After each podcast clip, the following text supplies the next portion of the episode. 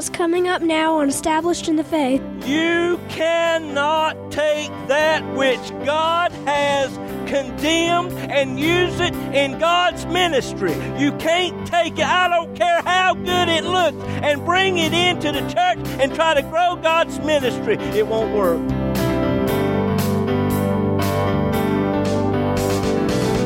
Hello, neighbor, and welcome today to Established in the Faith. This is Pastor James Pierce of Friendship Free Will Baptist Church over in Middlesex, North Carolina, and how so very pleased and happy we are to be with you today.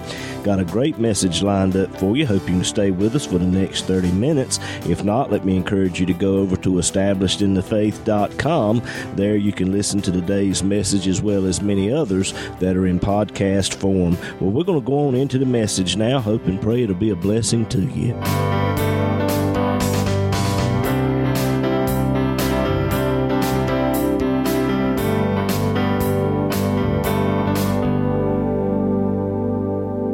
you have your Bibles this morning, turn with me, please, to 1 Samuel. 1 Samuel. 1 Samuel chapter 15 beginning with the first verse. Samuel also said unto Saul, The Lord sent me to anoint thee to be king over his people, over Israel. Now therefore hearken thou unto the voice of the words of the Lord. Thus saith the Lord of hosts, I remember that which Amalek did to Israel, how he laid wait for him in the way when he came up from Egypt. Now go and smite Amalek and utterly destroy all that they have, and spare them not, but slay both man and woman, infant and suckling, ox and sheep, camel and ass. Move down, if you will, to verse 7. And Saul smote the Amalekites from Havilah until thou comest to Shur, that is over against Egypt. And he took Agag, the king of the Amalekites, alive, and utterly destroyed all the people with the edge of the sword. But Saul and the people spared Agag, and the best of the sheep, and of the oxen, and of the fatlings, and the lambs, and all that was good, and would not utterly destroy them. But everything that was vile and refuse, that they destroyed utterly. And I just want to stop right there and use for a subject this morning the second testing of King Saul. The second testing of King Saul. Let's go to the Lord in prayer and ask for his help today. Heavenly Father, Lord, I thank you for every person you have brought this way. I thank you for every person that is tuning in by radio. Lord, you know the needs of your people.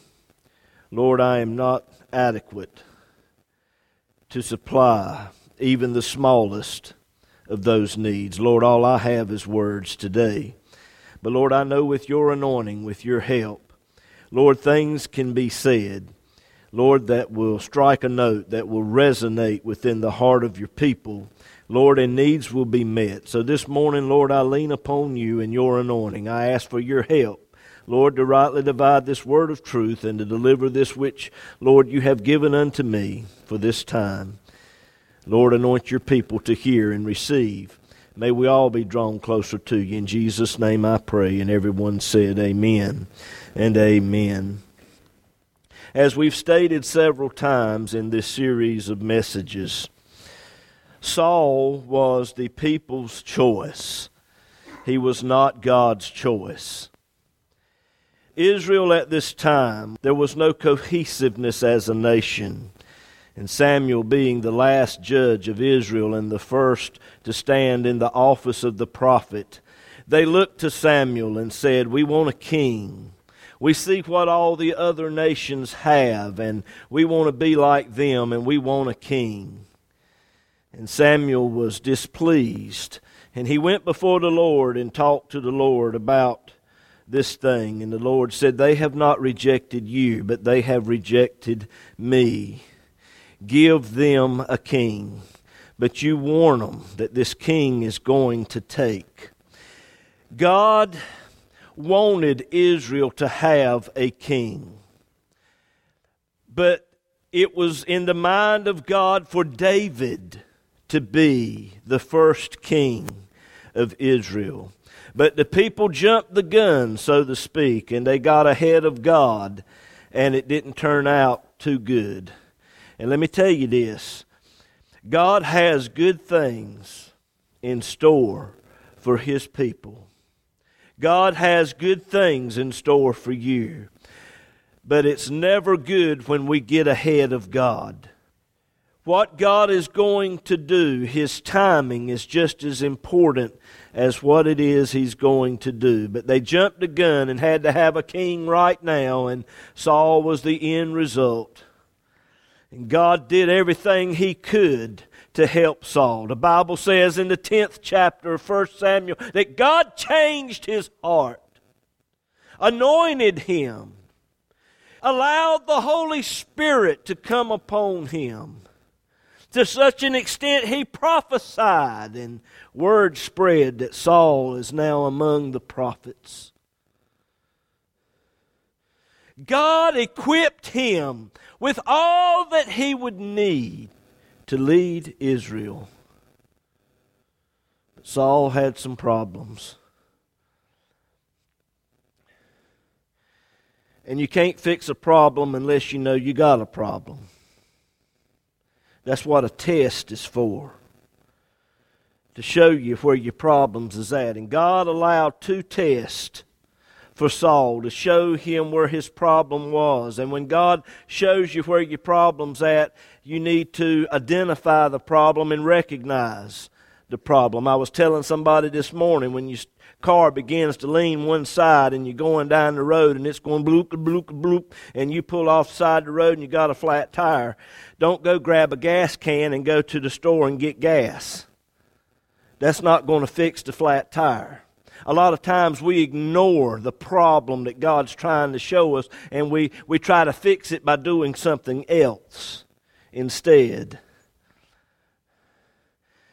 God sent two tests to Saul to reveal some problems, and it's the same problem that you and I have today. It's the problem that multiplied millions of people have had down through the many centuries, and it can be summed up in two words trust and obey.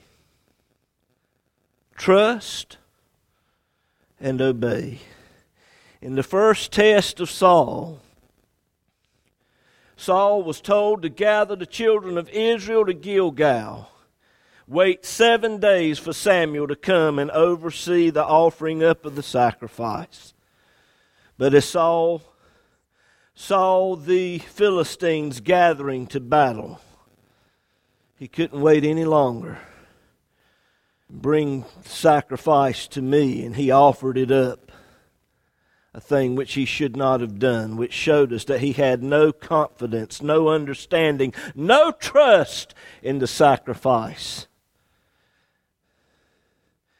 The sacrifice in the Old Testament typifies Christ and what Christ would do for us at the cross.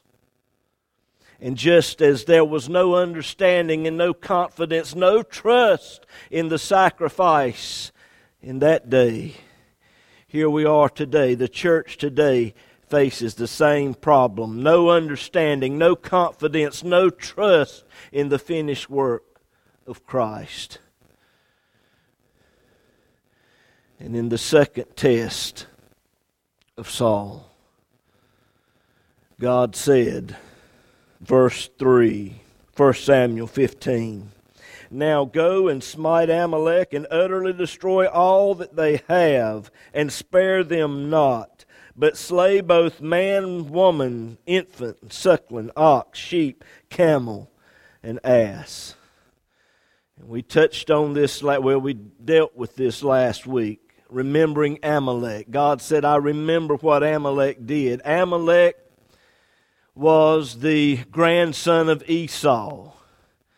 And we all know the story of Esau and Jacob, how Esau come in hungry and wanted a bowl of stew and was willing to sell his birthright, that which had eternal consequences, he sold it for a temporary bowl of stew to satisfy his flesh. And his descendants was Amalek. The descendants of Amalek, they were the first ones to attack Israel when they were coming out of Egypt. And I want you to get this picture. Israel had experienced the Passover. Kill the lamb, take the blood and apply it to the doorpost of the houses wherein you stay. And when I see the blood, I will pass over you. A type of salvation. They experienced Passover. They experienced the power of God's deliverance as they came to the Red Sea. Moses stretched his rod out over the sea, and that sea parted for Israel to go across on dry ground. That stick was a type of the cross, the delivering power of God. They experienced Rephidim, the desert place, and the water coming out of the rock, a type of the baptism in the Holy Spirit. And the Bible says, Then came Amalek when Amalek attacked, they came in from behind and, and caught those who were straggling a little bit, those who were weak and feeble among Israel. Amalek represents the world. Amalek represents the flesh. It represents that which you and I will always have a battle with the world, and the flesh. And I just want to take a few minutes here and draw a line of distinction because that line is so mixed up today. We don't, we don't know where that line should be, so let me just spell it out for you. In the fourth chapter of the book of Genesis, we know how Cain killed Abel because Abel offered up a blood sacrifice, and God accepted it. And Cain offered up his rutabagas and his cantaloupes, the fruit of the ground. And God would not accept that. And he told Cain, If you'll go and bring a lamb and offer it up, then you will be accepted as your brother. But Cain would not do that. And he went off and got jealous and killed his brother Abel. And God put a mark on Cain and sent him out from among them. And Cain built the first civilization, he built the first city. Civilization without God. You can read it there in the fourth chapter of the book of Genesis. Let me pull it over here a minute, look at it. A man by the name of Jubal was there in that city. The gifts that God gave him was for music. And he would use that music to comfort men without God. And the first song on the page of human history is found in the book of Genesis, Lamech. And in that song, he's talking about how he has two wives and how he killed a man, how great he is. It's not changed a whole lot from then until now. Rap music, basically the same thing. I got a honey over here, got a honey over there, and shoot a cop the world's music.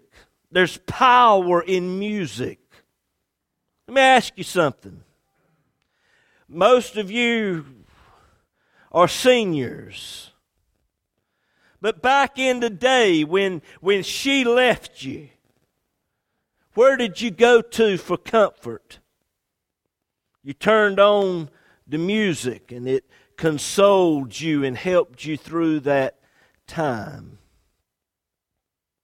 Before you would go out partying, you would put the eight track in the car and you would listen to Led Zeppelin or Elvis. The list goes on and on. The world's music. Why? Because it pumped you up and it got you ready to go out and rebel against God. The world's music, the world's system. Man trying to comfort other men because they're trying to create a society without God.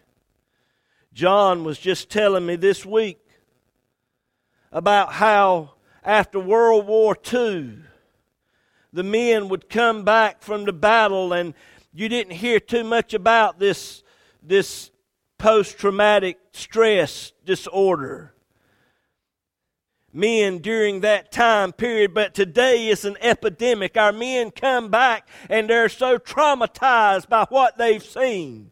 And what they have gone through is no worse than what the men went through in World War II. Why is it?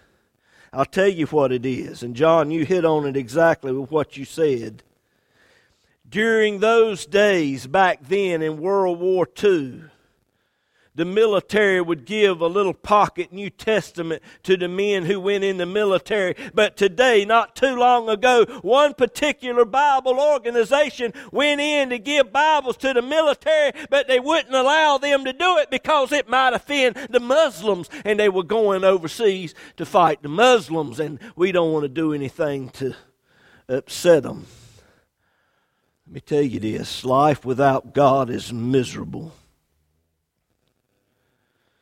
But man wants to create a society that's without God. And music, and entertainment, gets our minds off of our problems and makes us feel better about ourselves. And the world of psychology comes from that world man without God. We'll sit down and we'll talk about your problem, but God is never mentioned. Matter of fact, if you mention God, it makes people feel bad because if there is a God, that means I've got to stand before Him and give an account. I'm going to be held accountable, and that don't make me feel good. See, God spoke the worlds into existence. And when man fell in the garden, the problem was so bad, it was beyond God just speaking something into existence. I said all of that to say this if God couldn't talk the problems that we have away, how in the round world do you think some man is going to be able to talk your problems away? He's not. Counseling has its place, but it's only counseling that comes from the Word of God. And when we leave the Word of God, we're in trouble. Amalek represents the world, the world system. And we all have to live in this world. And God has given us a physical body, the flesh. It's what we use to relate to the world and the world reaches out after the child of God. The things that we see, the things that we hear, what we've always been taught in the world, it reaches out after the child of God, and this is where we have our problem at.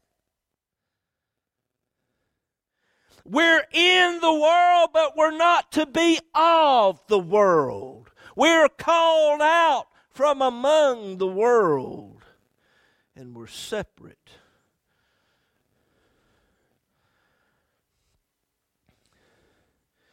And now Israel has come together as a nation under Saul, a type of the flesh.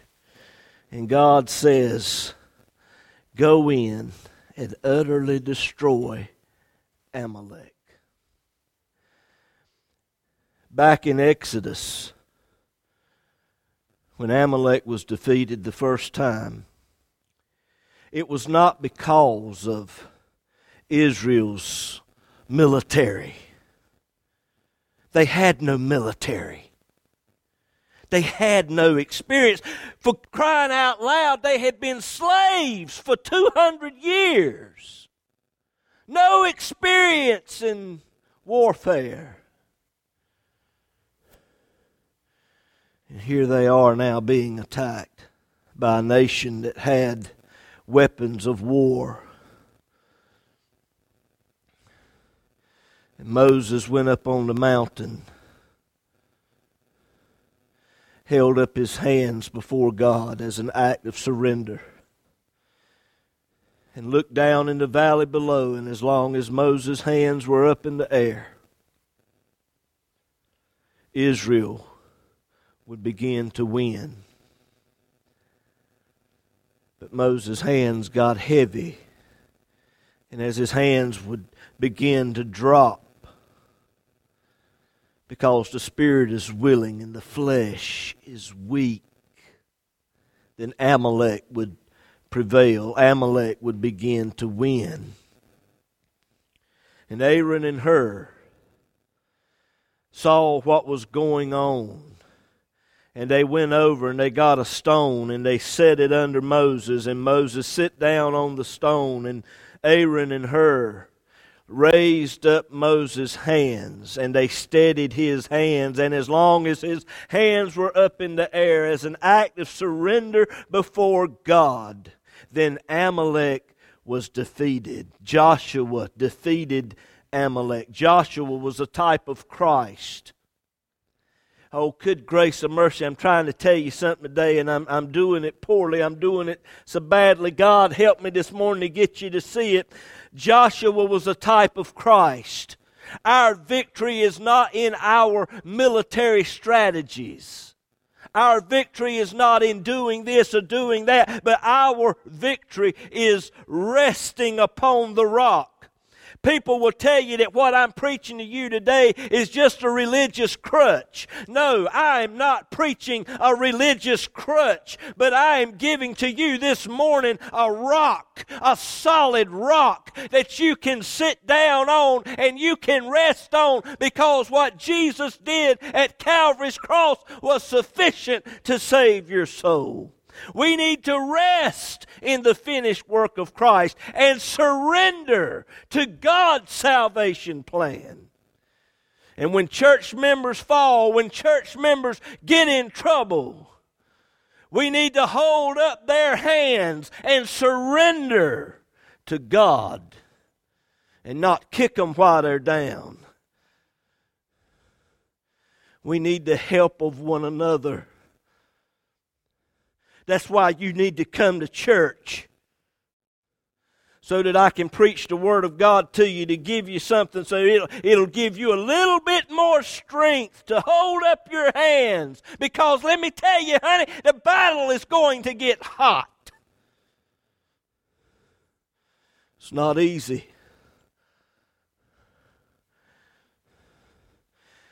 Moses' hands were up.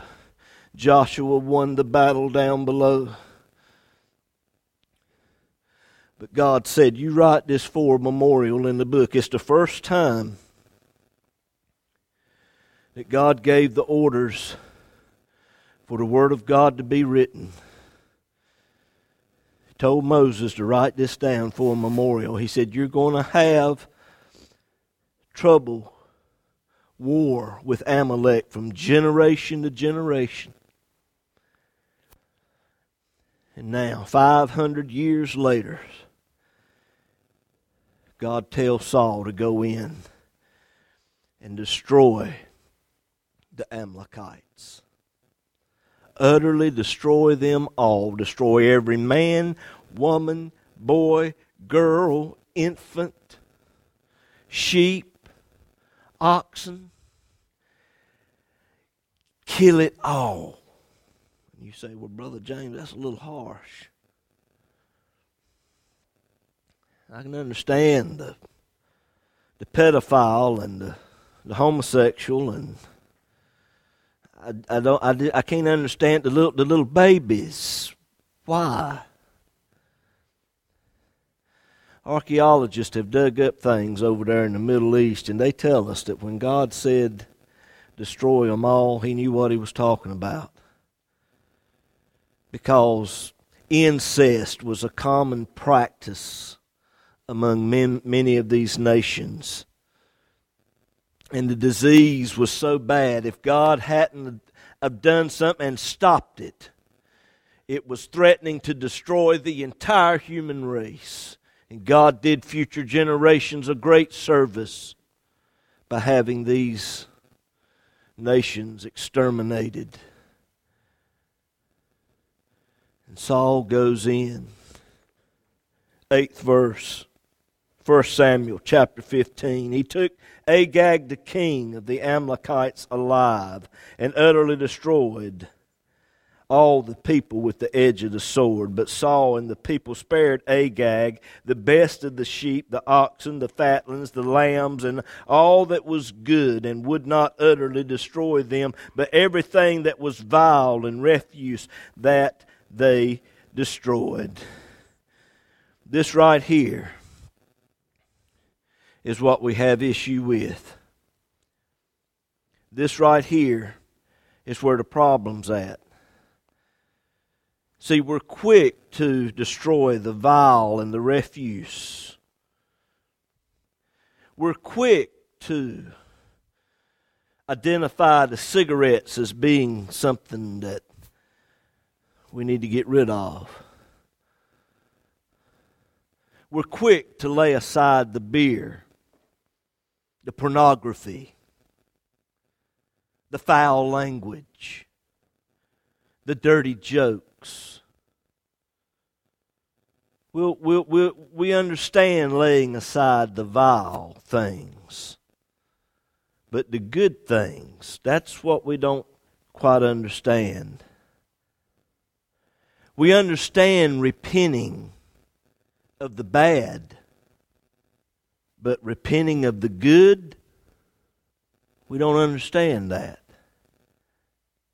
But see, this, this is the problem that we all have as a Christian. This, this is where the problem is. It's the same problem that Eve had in the Garden of Eden. It wasn't the evil, corrupt looking fruit on the tree of the knowledge of good and evil that was attractive to Eve. It was the good, the best of the fruit on that tree, that which looked good, that deceived Eve.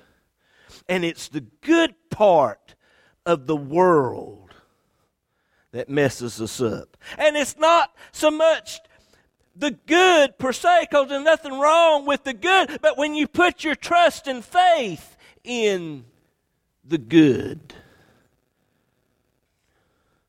What do I mean by that? Faith in the good. When the church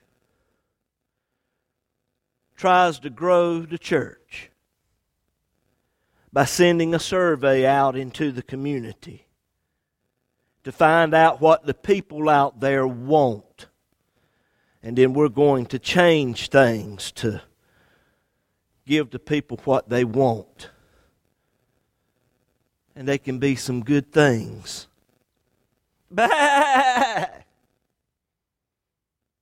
When the church says this new generation of music that the young people are listening to out in the world. We're going to take that and we're going to bring it into the church and we're going to build the church.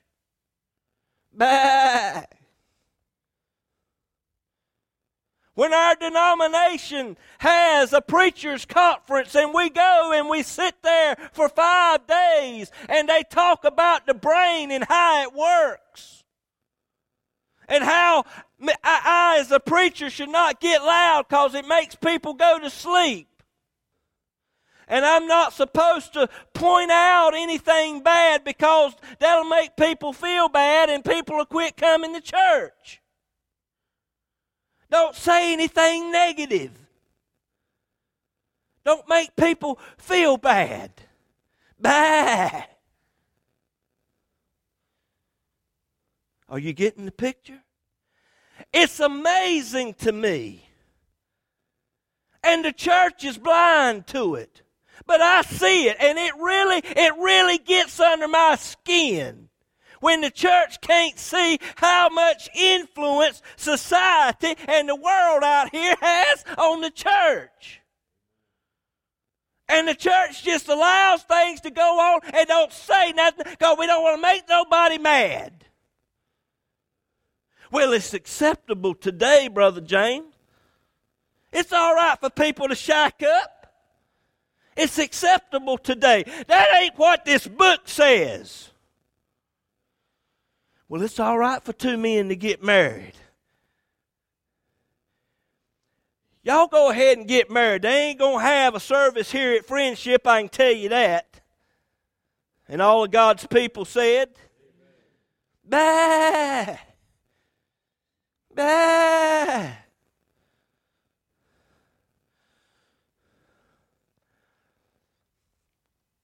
church is to come out from among the world. Our music is not like the world's music. God's music is sanctified and anointed, and it is for God. The world's music is man's music for man, of man, to titillate the flesh and it has no business in God's house. Secular music has no business in the church. And if you're playing that garbage in your church, you need to leave because you're not going to a church. You're going to a social club. You're going to a nightclub. Get out of that place and get in a church where the Spirit of God is moving. Because let me tell you, when you've got more of that than you do this, you're headed for death. You're headed for trouble. Oh, good grace and mercy, I've run out of time, but let me tell you something today, folks. When we get away from the Word of God, we're headed for trouble. And the church is in trouble today. The same problem that Saul had. It looks good. Oh, we can take that and bring it into the church and help build the church. There's only one thing that's going to draw the people. Jesus said it. No man comes unto the Father but by me, and the Spirit of God draws him. It's not with music of a particular beat. It's not showing movies. It's not painting your walls black and making your church look like a movie theater. It has nothing to do with modernization has nothing to do with the latest electronic equipment, but it all has to do with the anointing of the Holy Spirit of God. And the only way the Holy Spirit will work is through Him by the cross of the Lord Jesus Christ. Oh, but Saul, again, he's got a religious argument for why he's doing what he's doing. He has a religious argument for why he's disobeying God. We saved all those sheep and those rams to offer up in sacrifice to the Lord. You cannot take that which God has condemned and use it in God's ministry. Oh, let me say it again what God has condemned and says, destroy it, get rid of it. You can't take it, I don't care how good it looks, and bring it into the church and try to grow God's ministry. It won't work. It has to be done God's way. Disobedience a lack of trust in the cross, test number one. Test number two, a lack of obedience. Trust and obey. The bane of Christianity. What is it in your life that God's told you to get rid of, but you keep holding on to it because it looks good? The world accepts it as being good. I know I've run out of time. Stop looking at that over there. I'm preaching good now.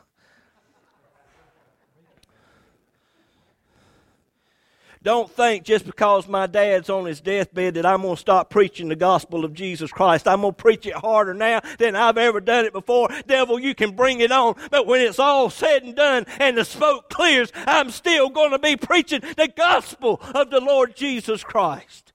God may call him home, but I will see him again one day. Because let me tell you, I ain't going to hell for nobody.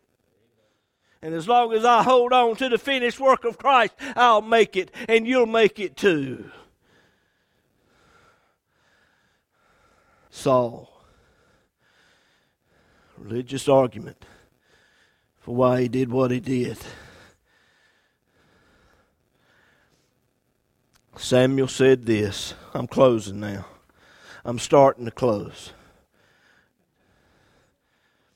Don't get too excited yet.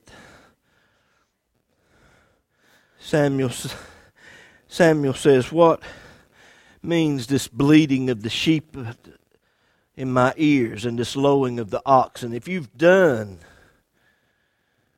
what God told you to do, then why is this going on? You've not done it. You've not done what God's asked you to do. Half measures won't work just halfway doing what God tells you to do won't work. You've got to, you've got to follow through and you've got to kill them all. You've got to do all that God tells you to do. And if you reject any part of what God tells you to do, you will be rejected because that's what He said. Because you have rejected the word of the Lord. 1 Samuel 15, verse 23. The Lord will also reject you. And he said something else prior to that. See, Saul wanted to take all of this good and offer it up to the Lord. A sacrifice to the Lord. And Samuel said to obey is better than sacrifice. Let me tell you something this morning. I thank God for 1 John 1 and 9. If we sin, we can confess our sins, and He's faithful and just to forgive us of our sins and to cleanse us from all unrighteousness. I thank God for that, but let me tell you, it's better to not sin to start with than to have to ask forgiveness. But let me tell you, forgiveness is there, but to obey is better than having to go to the sacrifice. Are you hearing me? You see, had man obeyed God in the start to start with in the book of Genesis, there would be no need for a sacrifice. There would be no need for Christ coming into the world and dying for our sins. To obey is better than sacrifice. But when we disobey God, when we reject His word, when we refuse to hear what the Spirit of God is saying in our lives and we go against it, and we keep going against it, and we argue with God, after a while, God will reject us. And you want to know why the denomination is dying? Why churches is dying? It's because they've disobeyed God. No trust in the sacrifice and disobedience to God's word two tests of King Saul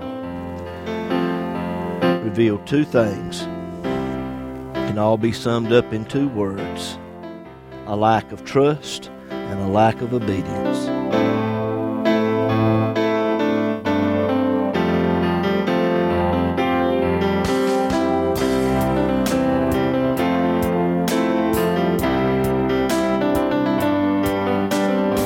If the program today has been a blessing to you and you would like to have a free CD copy of this message, just give us a call or text us at 252 299 4234. You can also go to establishedinthefaith.com. There you will find today's message as well as many others that are in podcast form. But perhaps you need someone to just talk to or to just pray with you about something. Again, just give us a call at 252 299 4234. This program is an outreach ministry of Friendship Free Will Baptist Church over in Middlesex, North Carolina. As well depends on the prayerful and generous financial support of listeners like like you. To contact us or to contribute to this ministry, go to establishedinthefaith.com, click on the Donate tab. It's easy and all donations are safe and secure through PayPal. You can also mail us at Established in the Faith, P.O. Box 601, Bailey, North Carolina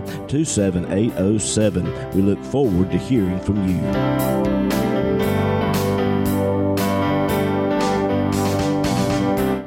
I'm Haven, And I'm Juliana. and you've been listening to Established in the Faith with our dad, James Pierce. He's the pastor of Friendship Free Will Baptist Church over in Middlesex, North Carolina. We have Sunday school every Sunday morning at 9:45 and worship service at 11, as well as prayer meeting and Bible study every Wednesday night at 7:30. Go to establishedinthefaith.com and click on the events tab for gospel singings and other special services. That's right, Jules. And the church is located at 744 Friendship Church Road in Middlesex, North Carolina, near the Emit community. On the website, if you click on the Contact Us tab, Google Maps will bring you right to us. We would love to have you, and we hope to see you there. And we hope today's program has been a blessing to you. Thank you for listening and God bless you.